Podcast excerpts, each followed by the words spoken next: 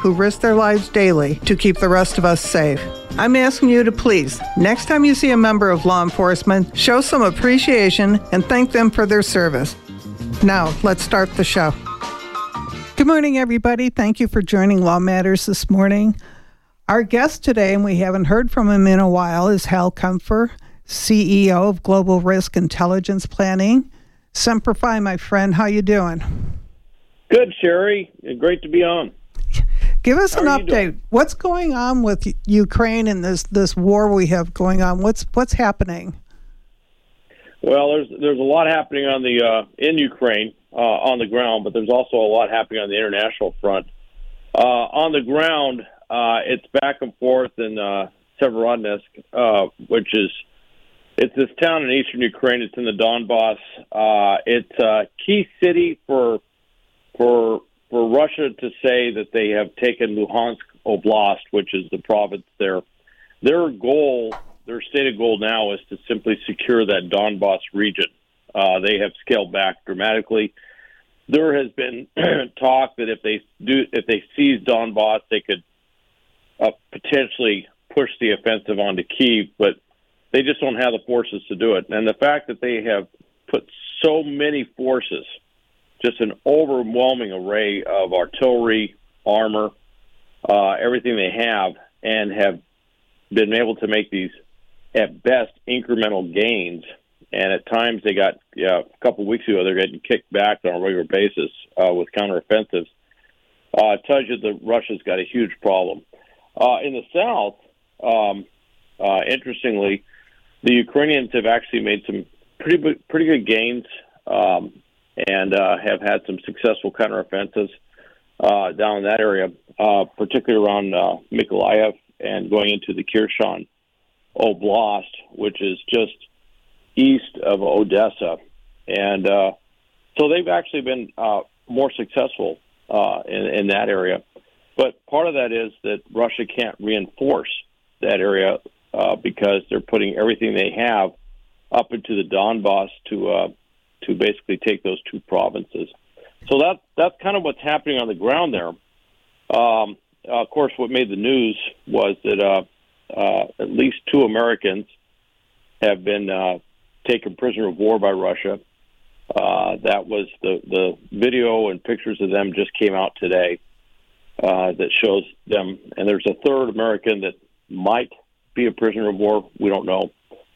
they were now interestingly they were fighting uh, with the Ukrainian army, and both of them had had. Uh, I mean, they're essentially foreign nationals. They're in the military. We do that too here in the U.S. We have foreign nationals that serve in our military, but uh, um, but Russia wants to call them mercenaries, as they did more recently with two two uh, Britons and a Moroccan citizen, and then claim as mercenaries they have no status under the Geneva Convention under the international law of war. And of course, as you saw in, in those cases, they uh, had some sort of fake little court and uh, condemned them to death. And so we're very concerned about what would happen to these American citizens. And uh, with with Russia's rather outrageous claims on uh, on this mercenary thing, we're concerned that they might try and do the same thing with them. So that's kind of what's happening on the ground. Um, let me ask you: Have has anybody confirmed whether Putin is is undergoing cancer treatments?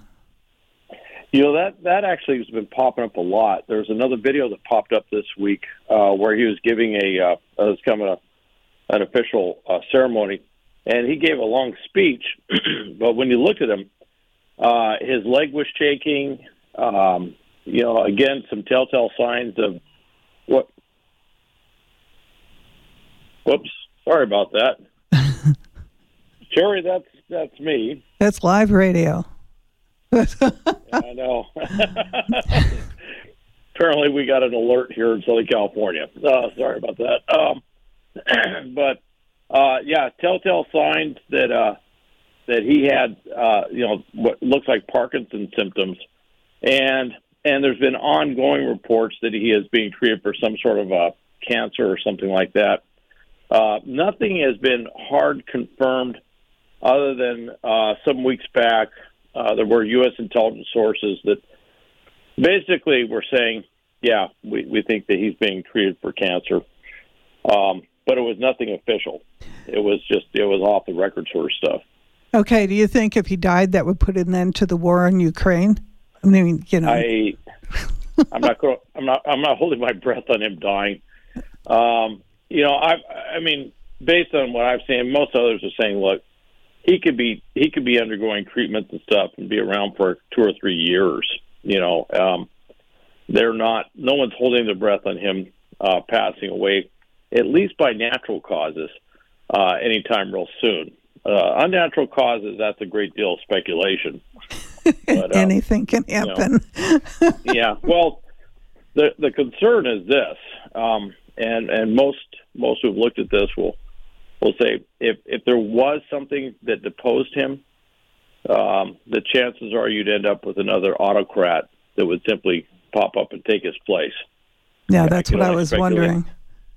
Yeah, and and if another autocrat, and there is a there's an entrenched faction. I don't think they have a lot. I don't think they have a lot um, of momentum, but there is an entrenched faction that wants to do a full mobilization of Russia and a full-on war with uh, Ukraine and push that war beyond Ukraine. And we hear voices. Um, I think this a few days ago out of the Duma, they were kind of talking about making threats to the Baltic states, which are NATO members. Right. And uh, so that that does pop up, even in even in a tightly controlled information space like they have. Uh, there's uh, there's all sorts of stuff. You don't hear you don't hear as much anti-Putin or anti-war Ukraine stuff, and and one of the reasons why is because if it ever gets out, if if they ever say it, um, they get arrested and put in prison or put in jail. Right. So that does tend to, uh, you know, the, the the other side you you hear more about publicly. The the other the stuff that's anti-war in Ukraine or anti-Putin tends to get uh, shut down very quickly. What about the EU? I understand that Ukraine is on the fast track, and they might announce something on June 23rd. It's it's amazing how fast this has moved. Of course, Macron was one of the four uh, heads of state that uh, sat down with, uh, to include Germany, was with that group that uh, sat down with uh, uh, Zelensky a couple days ago, and they did a number of things. Not the least of which is they they all nodded and said that they are for uh, EU candidacy, which is the first step in being the consideration for becoming an EU member, European Union member, and uh, and then the the head of the EU came out and she expressed her uh, uh, full support of uh, EU membership and this move towards candidacy with that. Not only, though, not only Ukraine, but Moldova, which is interesting. That's that country next door. Right. That you may recall early in this thing, uh, there was a map that Lukashenko and Belarus had shown of the big war plan. Um, and it was a, a televised thing in front of his general staff. And in there, they had a, a big arrow going up from Odessa to invade Moldova. And I remember and, that. And, yeah, we're all scratching our heads going, did he just did he just show a map that shows Russia invading Moldova? Kind of I their plan. Oops. Yeah. so so Moldova has also said they want to become EU members, and they seem to have a lot of support on that. And as you may recall, there's a, uh, a Russian, essentially a Russian regiment. There's a couple of uh, battalions that the Russians maintain in an area called Transnistria of Moldova. Uh, and uh, so both of these, if they got EU membership at this stage, both of these are countries that have Russian troops on their soil, uh, which is kind of an interesting uh, situation. And of course, the other one would be Georgia has Russian troops on its soil, and Russia and Georgia has been talked about at times uh, potentially becoming an EU member, potentially becoming a NATO member. Um, but uh, of course, the the back the backstory on that is um, that it's over time, it's kind of become a pattern that if you become part of the European Union, uh, that's a almost a stepping stone towards moving towards NATO membership, which is the military alliance. Well, if like and, all these uh, all these people become EU members, what is that going to do to the war effort uh, against Russia? Uh, you, you will see some streamlining probably in terms of uh, aid coming from across Europe. I, I got to tell you right now, that contact group that uh, is uh, working in Stuttgart, where they uh, coordinate all the military and, and a lot of non-military aid, right. uh, seems to be working pretty well. And that's a U.S. basically a U.S. led thing, from what I can tell, uh, where they've got all these different countries, not just NATO. Um, you've got, and, and this is kind of significant too. You've got um, New Zealand, Australia, uh, Japan, and South Korea also providing aid in the Ukraine. And I should point out that this week during the NATO conference in Madrid, that those four nations from the Pacific actually showed up at the uh, NATO conference, which has some of us scratching our heads about the future of NATO, which is, are they going to have to change the name? Because uh, those of us who looked at the map couldn't help but notice that Japan, Australia, South Korea, and New Zealand do not in any way touch the North Atlantic. So if this thing was to expand, which has been speculated for years, whether there might become a larger global alliance of, of some sort, um, you know, it's you, I, I can't rule anything out. Things have changed so fast in the last few months that uh, we might see something next year that we never would have imagined. And uh, so, if they become part of the European Union, uh, it would just streamline a lot of aid going in there. And of course, right now, the the concern, or at least the belief of a lot of countries, and I think it's a, is a planning assumption, is that this war, in some way, shape, or form, could go on for years, not months. And well, I so hope that doesn't happen.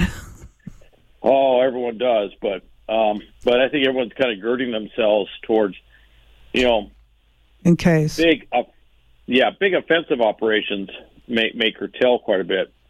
But as far as a long term lingering war, uh, this could turn into something that just they can't completely get the Russians out, you know, and the Russians will simply be there for a very long time, and so there'll be a, a de facto state of war uh, for for quite some time. And and do you think you know, Putin would ever say, "I give up, you win"? I, I don't think he can. Just just. I, yeah, I don't think politically he can. Well, if he turned around and said that, he I'm not saying he'd be signing his death warrant, but politically, he'd be dead in the water. I don't think he has. I, I think you know. Many have said that he's he's taken a, a, a road with no no way back. Yeah, I think Once he's already signed his death warrant just by doing what he did. Uh, politically speaking, definitely. Um, as far as you know, I mean, I don't think he's going to end up like uh, you know Ceausescu in Romania or something. Um, but uh, but there there was some talk that uh, that maybe there was a you know the, the Ukrainian military actually came out and said there's a coup underway in Russia, but it was a coup that was moving really slow. They said it would take several months, and then of course you know, if you're talking about, if you're openly talking about a secret coup to overthrow Putin, well, yeah. So, but, but there was talk that he could be moved to some sort of, uh, as they said, sanitarium, uh, uh, where he would be treated for his illness, and that that might be a politically palatable way to move Putin out, is to say that, you know, it, basically, I think it would be to admit that he has a serious uh, medical problem. Well, sanitarium to me means he's got something screwed up in his head, which you know seems pretty obvious. That that, that would that would that would be the inference. But in this one, it was a health is a health implication as far as you know, some place where he would go to, you know, convalesce or whatever. And then he said, and if he and if he ever reemerged from that, he would not reemerge into power. He'd be reemerged into some sort of, you know, emeritus status or something at a at a dock or or something. So, uh, but will they have an election? speculation. Will they have an election if if Putin's out of the picture? Will they have an actual election, or will, will somebody just muscle their way into office the way Putin did? Well, uh, elections in Russia have always been kind of an interesting thing, kind of like the Soviet True that.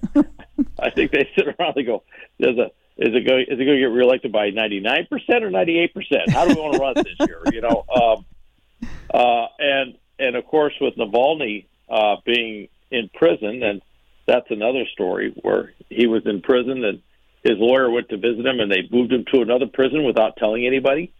Uh, which I find kind of interesting. That a little bit of twist there is, it might be that Putin is is actually concerned that somebody might try to spring Navalny.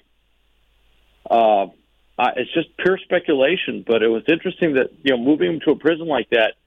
There's usually a reason why you'd move him to a prison, another prison, a more secure prison, and why you do it in such an unannounced manner. And it could be that you know in the you know Byzantine sort of ways that that Moscow and Russia operates, they were concerned that maybe somebody had some plot to use Navalny uh, in some way, shape, or form. So he said, "Well, I'll just thwart that by moving him to another prison where they can't get a hold of him." That's just speculation. I, I have no proof of that or anything. It was just the question does come up: Why would you move him? Uh, and why would you move him in that way? But, um, but with that, they might have an election, but I wouldn't put a whole lot of stock into it. So, yeah, you're not going to bet might. on the election, okay? I'm not. Yeah, yeah. It's, um, let's just put it this way: it won't be a nail biter on election night. So, yeah. What about the? Um, there's an athlete they're holding, and I'm I'm just trying to figure out what's their point of holding an athlete, the basketball player. I can't think of her name off well, the top she, of my head. She, well, she, uh, she actually, you bring it up. I can't remember her name either, but uh, yeah, she's being held. They said she had uh, some sort of cannabis oil um, in her bag, which is possible. I'm, I don't, I don't know. Um, but part of this is to get leverage. You know, they, they take they take hostages essentially. Uh, they take uh, Americans into some sort of custody on some charge or other, and uh, not the bargaining chips. It's a bargaining chip, yeah, and and what they do is they'll try and negotiate that bargaining chip for something somebody they actually want back, which you know, like a spy or something. And uh, so that, that's this is just, and that by the way, this is not unique to Russia. Autocratic regimes have done this all over the world, where Americans will visit their country, and the next thing you know, the Americans are in custody on some sort of trumped up charge and being held. And in some cases, they actually go to court and they get sentenced for you know some long draconian sentence. And what they are is they're simply a bargaining chip down the line when somebody they want either for political reasons or for uh, for you know uh, national security reasons on their end. They want to get a spy released or, or something. They want the U.S. to trade somebody uh, back over, so they'll hold them.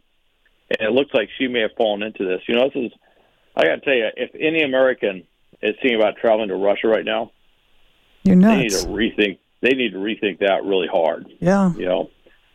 So, uh, you know, for Russia, um, there's not a lot of due process, and uh, you know there's really not much to get. Taking someone into custody and making up stuff is is just far too easy for them to do, and the incentive for them doing it is just too great.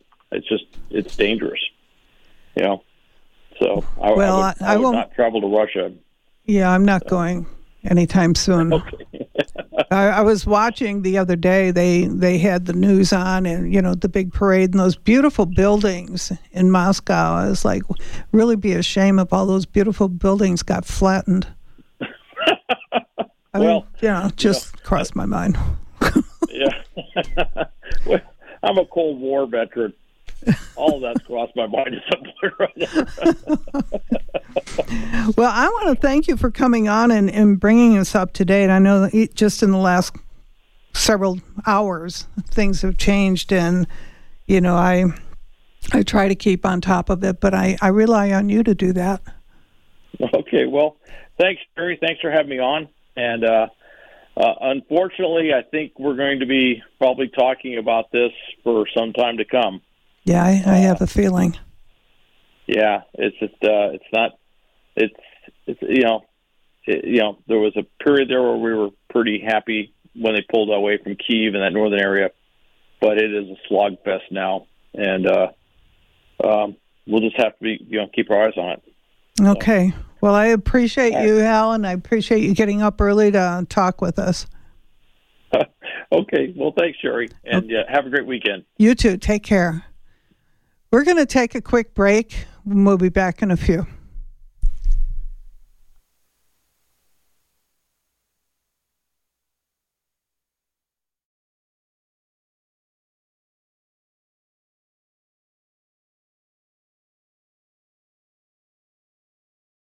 Do you have security cameras on your home and live around the 400 block of West Ohio Street?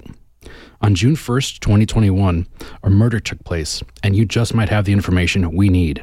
To stay anonymous, upload your video to 88 Crime. ¿Tienes cámaras de seguridad en tu casa? ¿Y vives cerca de la cuadra 400 oeste de la calle Ohio? El primero de junio de 2021 se registró un homicidio y es posible que usted tenga la información necesaria para resolver este caso. Para permanecer anónimo, sube su video a la página 88crime.org. We need your help. If you have information about the murder that took place in the area of 7600 East Toronto Street on July 1st, 2021, please notify 88 Crime. We will protect you while you protect your neighborhood. Necesitamos su ayuda. Si tienes información sobre el homicidio que tuvo lugar en la área de 7600 Este Toronto Street, que se registró el 1 de julio de 2021, llama al 88 Crime 882-7463. Juntos podemos proteger nuestra comunidad. Were you in the area of the 4400 block of South 7th Avenue at 10 p.m. on July 23, 2021? If you have security cameras, you just might have a tip that will help solve the murder that took place there. To stay anonymous, use 88 Crime and upload your video. Si estabas o tienes cámaras de seguridad en la área de 4400 Sur de la 7 Avenida a las 10 de la tarde, el 23 de julio de 2021, es posible que tengas información que resuelva el homicidio que tuvo lugar ahí. Para permanecer anónimo, use la página 88crime.org y suba su video. If you live in the area of 2500 East Menor and have security camera footage from November 30th, 2021, between 10 p.m. and 12 a.m., you might have information needed to solve a murder. Use 88 Crime to upload your videos and stay anonymous. Si usted vive en la área de 2500 este de la Menor y tienes cámaras de seguridad del 30 de noviembre de 2021 entre las 10 de la tarde y 12 de la mañana, es posible que tengas información necesaria para resolver un homicidio. Visita la página 88crime.org para subir sus videos y permanecer anónimo. Every Saturday morning at 8, Law Matters live show brings you law enforcement. On our next show, we talk with General Mick McGuire, former commander of the 162nd Fighter Wing, on current affairs and his vision for Arizona and our country's future. Hi, this is Sherry, asking you to support Law Matters by joining our 1030 challenge detailed on our website. We really need your support to keep the lines of communication open. Law Matters podcast can be found on iTunes, Google Play, and lawmatters1030.org. Thank you for staying with us. In the studio this morning, we have Gina and Phoenix. Gina is the director of Soul Survivor Inc., and Phoenix is a survivor. And I appreciate you being here and being able to tell your story. But first, I want to start with Gina. Tell us about your organization and what got you into this. Um, okay, well, thank you for having us this morning. Um, so, Survivor Inc., what we do is we remove or cover the branding tattoos or any scarring that is um, left behind on the survivors of sex trafficking. Um, currently, we are in 36 cities, so we expanded out, and it's just a great thing to have because a lot of these um, victims will go into a program and they offer medical, dental, counseling, food, shelter, but they do not offer this. So um, it's a good thing to have. Explain to our listeners what the branding is about because some of them who don't even believe sex trafficking has happened right. um, don't understand that. A trafficker's brand, for many reasons, most of it is a manipulation, a form of control, and ownership. And when they brand somebody, you're you're talking tattoo or a hot iron. What are you talking? There's many about? ways, but the most um, common way is tattoos. Yes. And where do they tattoo people so that everybody knows that's their person? Anywhere? Anywhere. I mean, we see we see them everywhere on the back of their neck, on their arms, over their heart, their legs, their feet, their wrists. Wow. Yeah. Wow. What? How do you recognize a tattoo like that? Um, you know what? For the most part, if it's not, what we see a lot of is unprofessional tattoos, and that's that's kind of a red flag. But we see a lot of money bags, crowns, um, names, faces, dates, hearts with money bags in them. Um, we see like Yo Daddy. It's just it's tattoos that the average person would not put on themselves. Yeah, I, I wouldn't do any of that. Yeah. So, what got you started in this? What made you think this is a good idea? I want to be a part of this. Well, I'm a permanent makeup artist and I've been doing that about 12, 13 years. Oh. And uh, long story short, a new way of removing tattoos came about. And I was asked that that would be a great stream of income, learn how to do it. So I did. And it wasn't, be, you know, after too long of removing tattoos, I start seeing odd tattoos and weird odd men in my studio, and I had questioned that. And a friend of mine that's a psychologist said, "Oh, those are brandings," and I said, "What?" Yeah. I had no idea. You're, no you're idea. like I am. I, Yep. I was sitting there shocked. Yes. And so I start researching it and looking locally in Phoenix and the Arizona area of different organizations, and they're like, "Oh yeah, they get branded." And so I just opened the door and said, anyone that wants to come in, let me help you remove this. And people got word of it and it grew and grew and grew. Then I became a nonprofit. And that's how Soul Survivor Inc. was birthed. So, yeah, you're the founder, I am. and you've spread the word all over the place. Hats off to you. Mm-hmm. Thank you. because I, I really appreciate that. Phoenix, tell us your story. Tell us what happened. Well, um, I started being trafficked back in January of 2016, and it was a long road for a long time. Um, but I had met Gina, I would say, what, four years ago? And I was branded personally 18 times. And so By the same person? Yes. And so I was definitely property um, for a very long time, but I've broken free of that. And Gina had a huge part of that um, with the whole cover up process and the removal process. And it's been truly like healing and liberating knowing that a complete stranger actually cared, even when my trafficker had kept me so isolated and removed from family, friends, any sort of contact outside of him and the other women. So to have a, a wonderful, you know, person that just has a servant's heart in regards to getting these tattoos taken care of so that way we can continue to move forward in life and not look at our bodies and be like oh i'm just property A you know? constant reminder. Mm-hmm. Wow. yeah Wow. I know. 18 times. I'm why what was the incentive behind that? What why would somebody say, "Oh, you need another tattoo, another brand?" Well, Was it always the same thing? no um it varied from like gina was saying like money signs dollar signs his name everywhere his face i even had his face tattooed on me it was like a big eight by five tattoo of his face on my leg and that's actually the one that i met her with and i was just crying because it was hard. I felt like he was watching everything that I was doing, you know, even when I was trying to leave and like heal and it was it was a lot. So I really appreciate the fact that this is possible, you know, for women because we're brainwashed, you know. You said you were with a bunch of other girls. Mm-hmm. What, living in the same house? So he had five other girls, and um, I mean, some would come, some would go. So there would be more, there would be less um, over the years. But he had five other girls at the time when I first um, had met him, and uh, all of us had gotten branded. You know, no, within the first three months of me being with him, you know, I was told to, okay, this is what you're getting. And everybody else was having tattoos done too. And so it was just like, You're going along with Yeah. the crowd.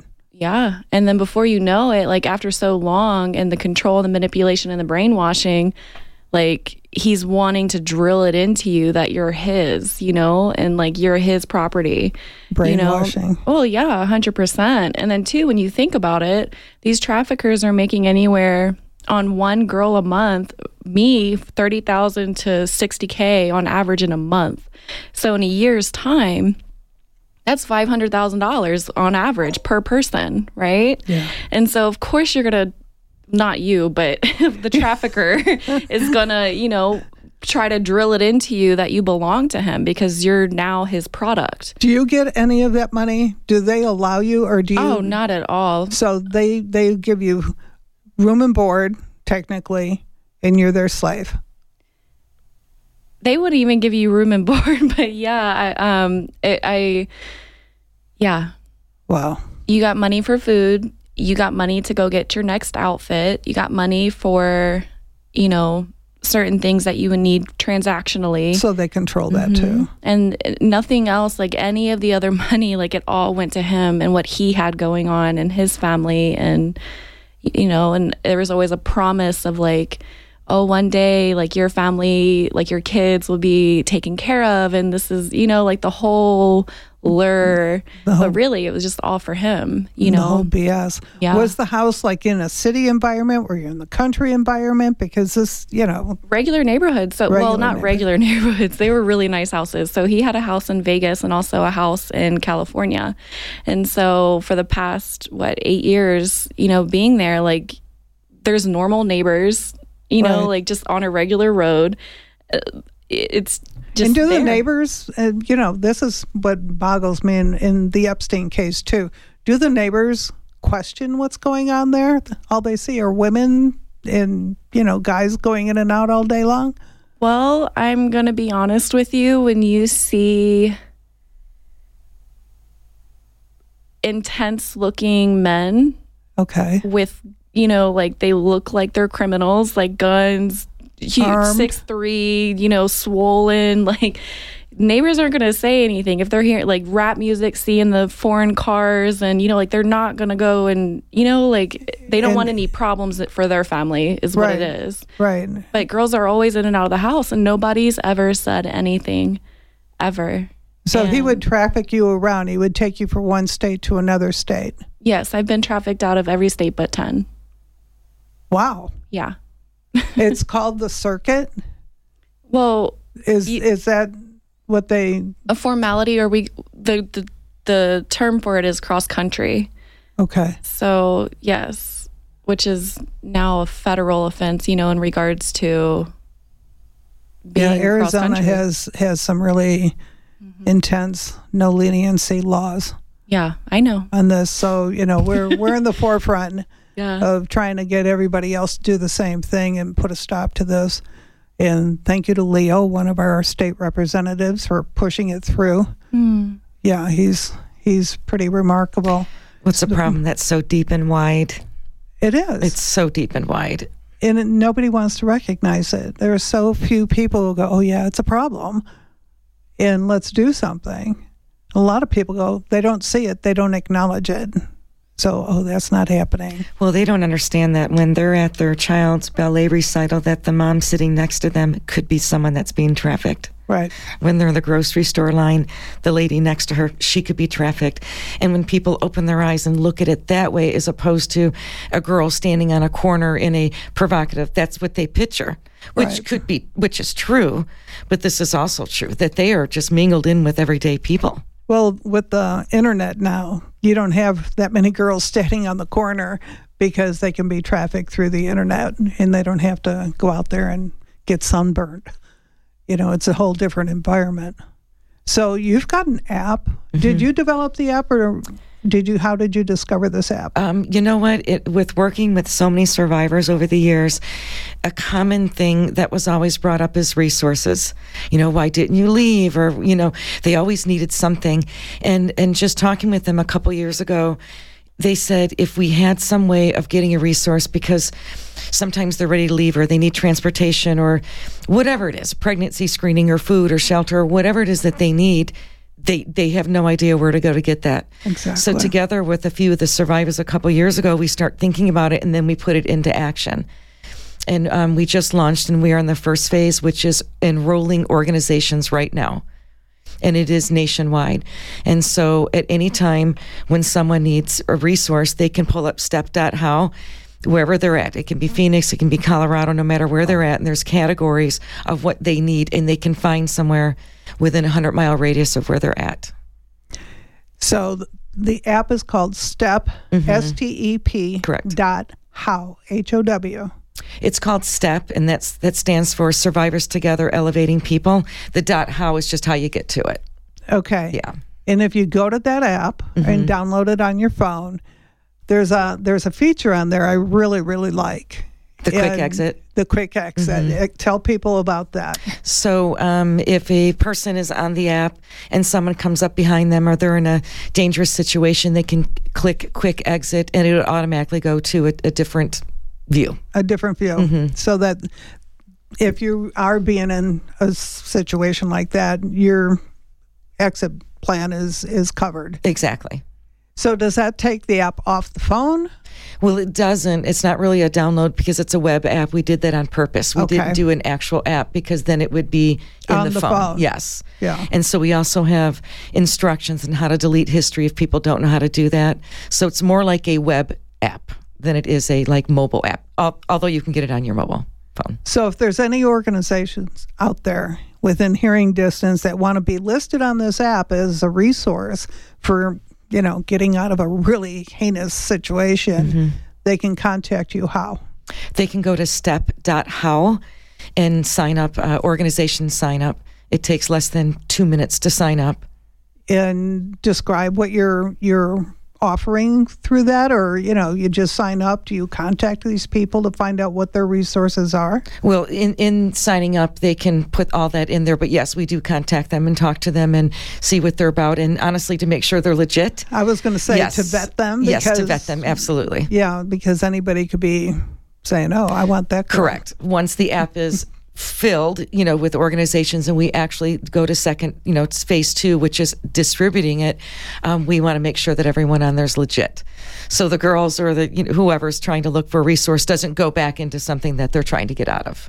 and we're talking girls but guys are also They are. trafficked Yep. and how often do you run into that and do they get branded They do. Okay. We're working with a gentleman right now, a young man, 21. He's got eight, eight brandings. For the most part, um, we see more females than we do males, but there are definitely males. how come so many brands i mean you'd think one's enough It's an, I mean, it's I an mean- earned thing. Sometimes they're so brainwashed to think if I do this, this, and this, I get this. They're very brainwashed and manipulated, and it's favor. It's like as a favor. Really? And if somebody comes at me with an ink needle, a needle, just a needle, any kind of needle, I'm gone. So, Well, it's a breakdown process too. You know, when you're first trafficked, you you have more of a mindset like you and I, and then if you're beaten down, yeah. you don't have the same mindset that you and I have. Did any of the other girls get out that you know of? So I know of one specific person who had gotten away. Um, and for a while, though, like I didn't know if she was alive. Um, but I had found her, you know, this past, I would say, year. I was just looking online, like searching, searching, searching, and I finally found her. I didn't contact her or anything, but, But I you just know was happy to know that she was alive and that she was away. Because just one night she just kind of disappeared, and it was scary because you never know, you know, especially. Did she? Was it like she snuck out, or did they take her out? oh no, Because that would scare me if somebody took her out. Yeah. Um, so our trafficker, like he had beaten her and she just kind of like, they went for a drive. And, um, I don't know, like I just, we all, the other girls and I were like really concerned, you know, for her.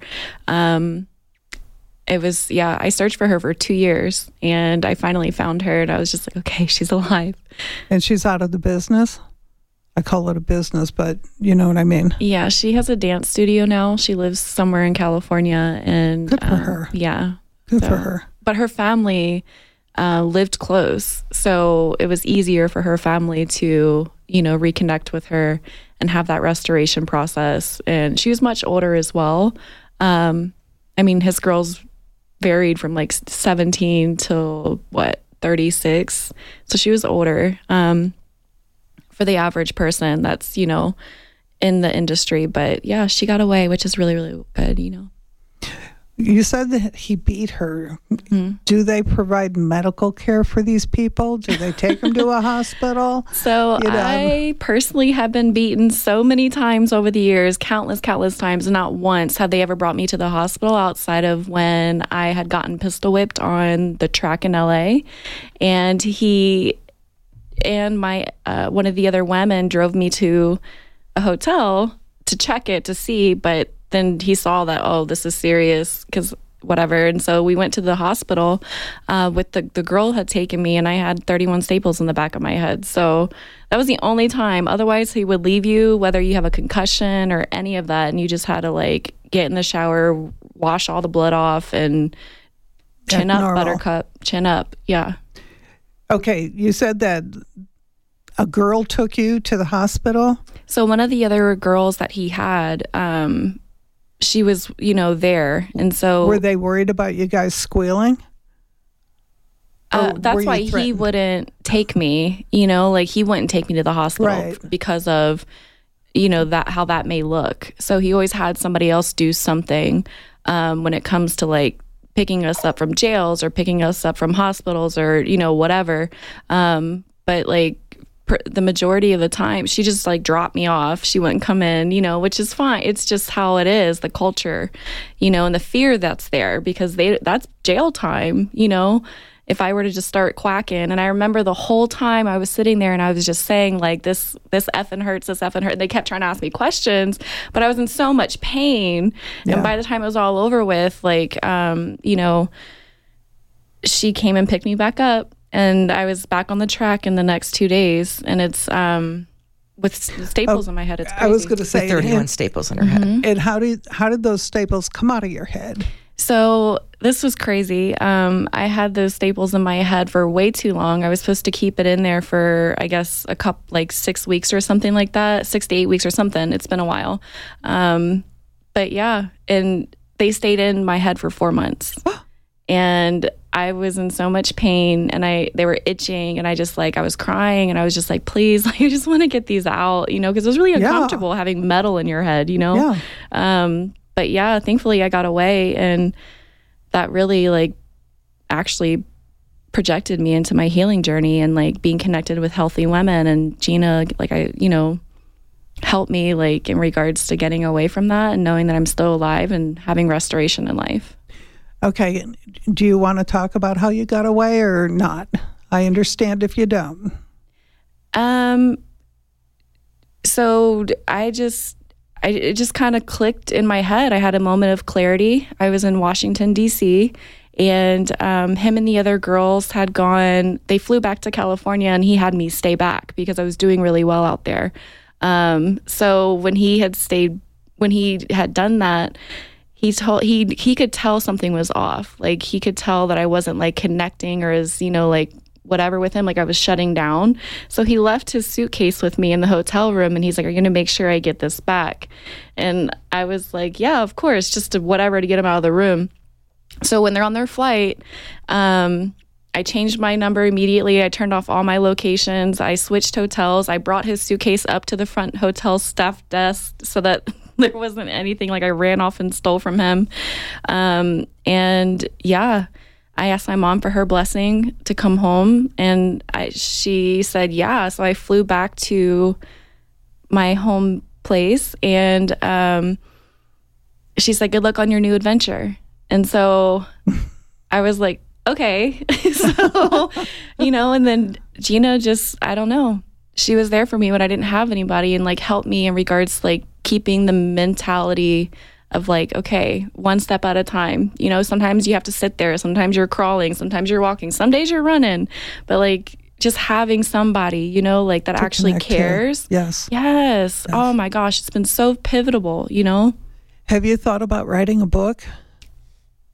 I don't like sharing this. I am in the process. okay. Yeah. We won't it's a tell secret. anybody. it's a secret. no, I, I think it's important because you know people don't understand and i'm sitting here learning myself even though i've, I've how many shows have we done on sex trafficking mm-hmm. and i'm learning from you and you know I've, I've only met one other person that was a victim but it wasn't like what you're telling me and it's horrific and this just touches the surface, the things that she's saying right now.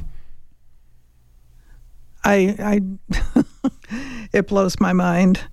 So, how can people get a hold of you with with your? Okay, my question is, the ink thing. Do you have other companies that do the same thing around the country? We have affiliates. Okay. And so um, those are also vetted. And so we have affiliates, whether they're tattoo artists, estheticians, permanent makeup artists, um, you know, dermatology in that type of field. And so they're already trained, not through us, but they already have their own thing going on. Okay. Um, and then they sign up with us and we have a contract. And so basically we become like a referral. Okay. When an organization calls in and says we have a survivor, we ask them where they're located, and then we send them, oops, send them to a affiliate that's in, you know, closest to their area. Okay, what does it cost to remove a tattoo or a brand? Um, for the survivor, it's nothing. So we, you know, cover the cost of that. And for the affiliate, whether, like I said, they're an artist or a technician or, or a removal specialist, we give them a, a book, um, a, a fee. It's not a lot, you know, but we pay for their ink and their needles, and it's uh, more of a service Supplies. to them. Yes, it's more of a, we ask them to donate their time and give back, and they do. And then we pay them um, a small fee, but enough to cover their cost at least. And we have some fantastic um, affiliates on our team. If okay, let's say some guy broke up with his girlfriend and he had a big, you know, name and a heart on his arm. What would it cost to cover up that? Oh, something like, like, that, or normal- an average person. yeah. It depends. That can be from what two hundred to five hundred dollars, even more. Okay. And for removal, it starts at one fifty, you know, to three hundred. It depends, and then it can be session after session after session with removal. Because So you can't do it all at once, can you? Uh, the tattoo you probably can, depending how big, but the removal usually not, unless it's a small tattoo. Ooh, okay, what's the difference between covering it up and removing it? Well, covering up, you're actually taking, let's say it's a rose that's on your leg and you're making it um, a vine with a cross or whatever. You're actually putting something over that and you can't see that rose again. So you're covering up that tattoo that's on the person's body. So you don't see that original tattoo. You're seeing the one that they created. So you can turn a rose into a consent, uh, Anything you want. chrysanthemum. Yes. Okay. Yep. In a removal, there's there's nothing left to see. Correct. We are removing the ink from the skin. That sounds painful. It can be. yeah. yeah, we, we numb them. Um, you know, and the, the newer method that we've taken on over the last two years is a lot easier. Um, but yeah, I mean, it's not painless, but it's not worse than getting a tattoo. So if you've gone, you know, been through the process of getting a tattoo, you can handle the removal. 18 times. Yeah. Are they all gone now? I'm in the process. I, I'm halfway there. Halfway there. It's been a long process. Wow. but it's you know it's healing you know it's my letting go process and having closure in those things so like i personally prefer the cover ups because it's like a one and done you know whereas like the removal like it's a process too but it's all a process it's all healing and It all um, works together. Mm-hmm. yeah Wow. Yeah, I I would probably be drinking. i drink lots of coffee and water It's not what I was thinking. But like, like Phoenix says, it's a whole process. So even getting there, sitting at the table or you know tattoo bed, it is literally this process because they've done this before, but in a different um, in a different light. Actually, but dark. Actually, it's Yeah. darkness. So you know, hearing the machine go on, seeing the ink set up. I mean, it is literally a process of healing when they're getting these covered up or removed. Okay, I saw somebody once that had a tattoo inside their lip. Mm-hmm. What do you do with that? I've never removed one inside the lip. That I would think that eventually those would go away because our cells shed so much. And Oh, if not just draw some lines on it cover it up Yep. re-tattoo it we have face tattoos. I mean, we've done face tattoos, but never inside the mouth. Mike Tyson should visit you. I have actually um, reached out to him a few years ago, but I didn't get a reply. I would love to remove that from his face. yeah. Ooh. Yeah. but that's a part of him, I suppose. So, okay. What message do you have for girls who are listening to be proactive and maybe the signs that you missed that you now know about, what do you say? Um, be available, you know, in regards to if you are out and about and you see that this girl looks dehydrated, she looks like she's in an unhealthy relationship, she looks like she's just surviving, mm-hmm. you know, walk up to her, hey, may I pray for you? You know, like get her attention or hey, here's my phone number. Never hesitate to call me. You know, for when that girl does have that moment of clarity, she will remember, oh, somebody this person, to help me. Yes, and well, I I will never forget what Gina did for me as okay, a stranger. how did you two meet? So I was I had broken my foot and I had to sit in a program for a little bit because I couldn't work while I had a broken foot, and so I had like I the 18 tattoos and Gina um, was the removal lady that somebody introduced me to. And since then, she's just been that perfect stranger, you know, now more family over the years. But um, it was literally her kind heart. You know, when I was judged and ostracized by everybody, I remember she never judged me and it was always unconditional with her and she never wanted something from me but to be happy and healthy. Should I ask you how you broke your foot? No? no. Okay. That's a different That's- story for a different time. All right. Enough said. So, how can people get in touch with you, Gina? They can either go to the website, which is Soul, S O U L, Survivor, S U R V I V O R dot I N K, so soulsurvivor dot ink. That's the best way because the STEP um, app is on that. And we always look for affiliates, volunteers, and obviously organizations to get on this app so we can go to phase two, which is distributing it to those that need it. Now, do you have all the police department numbers on there, or are those outside of the what you put on your app? We do have a category for that. Okay. Um, yeah. So we do have numbers, hotline, stuff like that on the app. Okay. Is there? Um, you should have the P3 on there. The P3 app. Yeah. Take notes. What's P3? The P3, um, Crime Stoppers International, the P3 app. All you have to do is anonymously give them the information. They send it to the agency that can help you the most.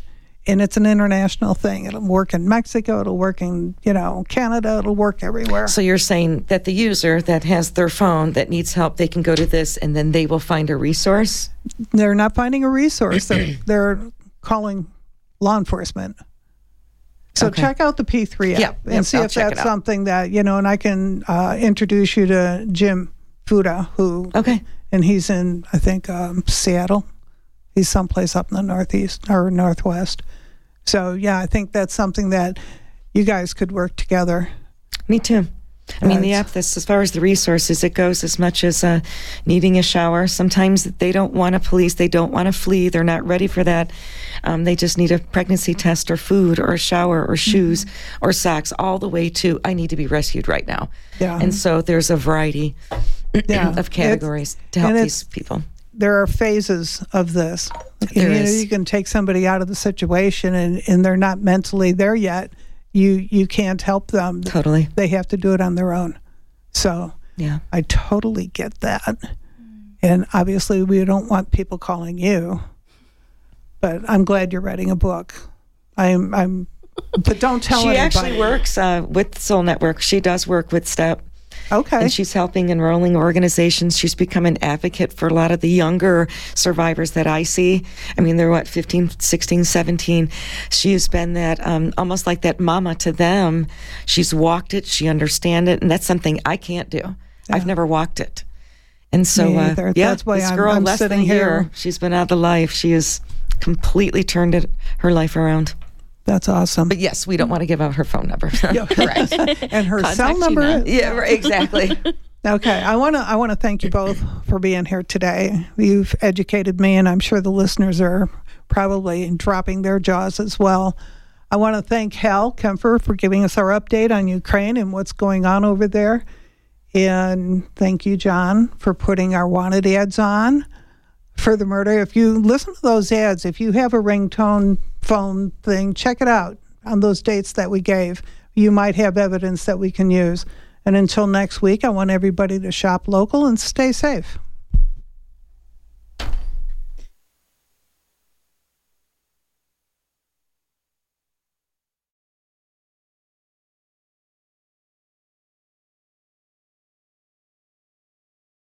Every Saturday morning at 8, Law Matters live show brings you law enforcement.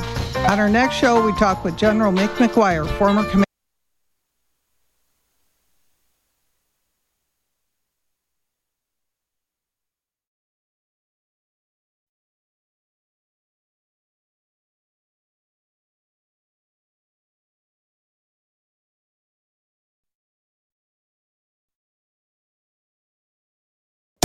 KVOI Cortaro, AM 1030, the voice of Tucson.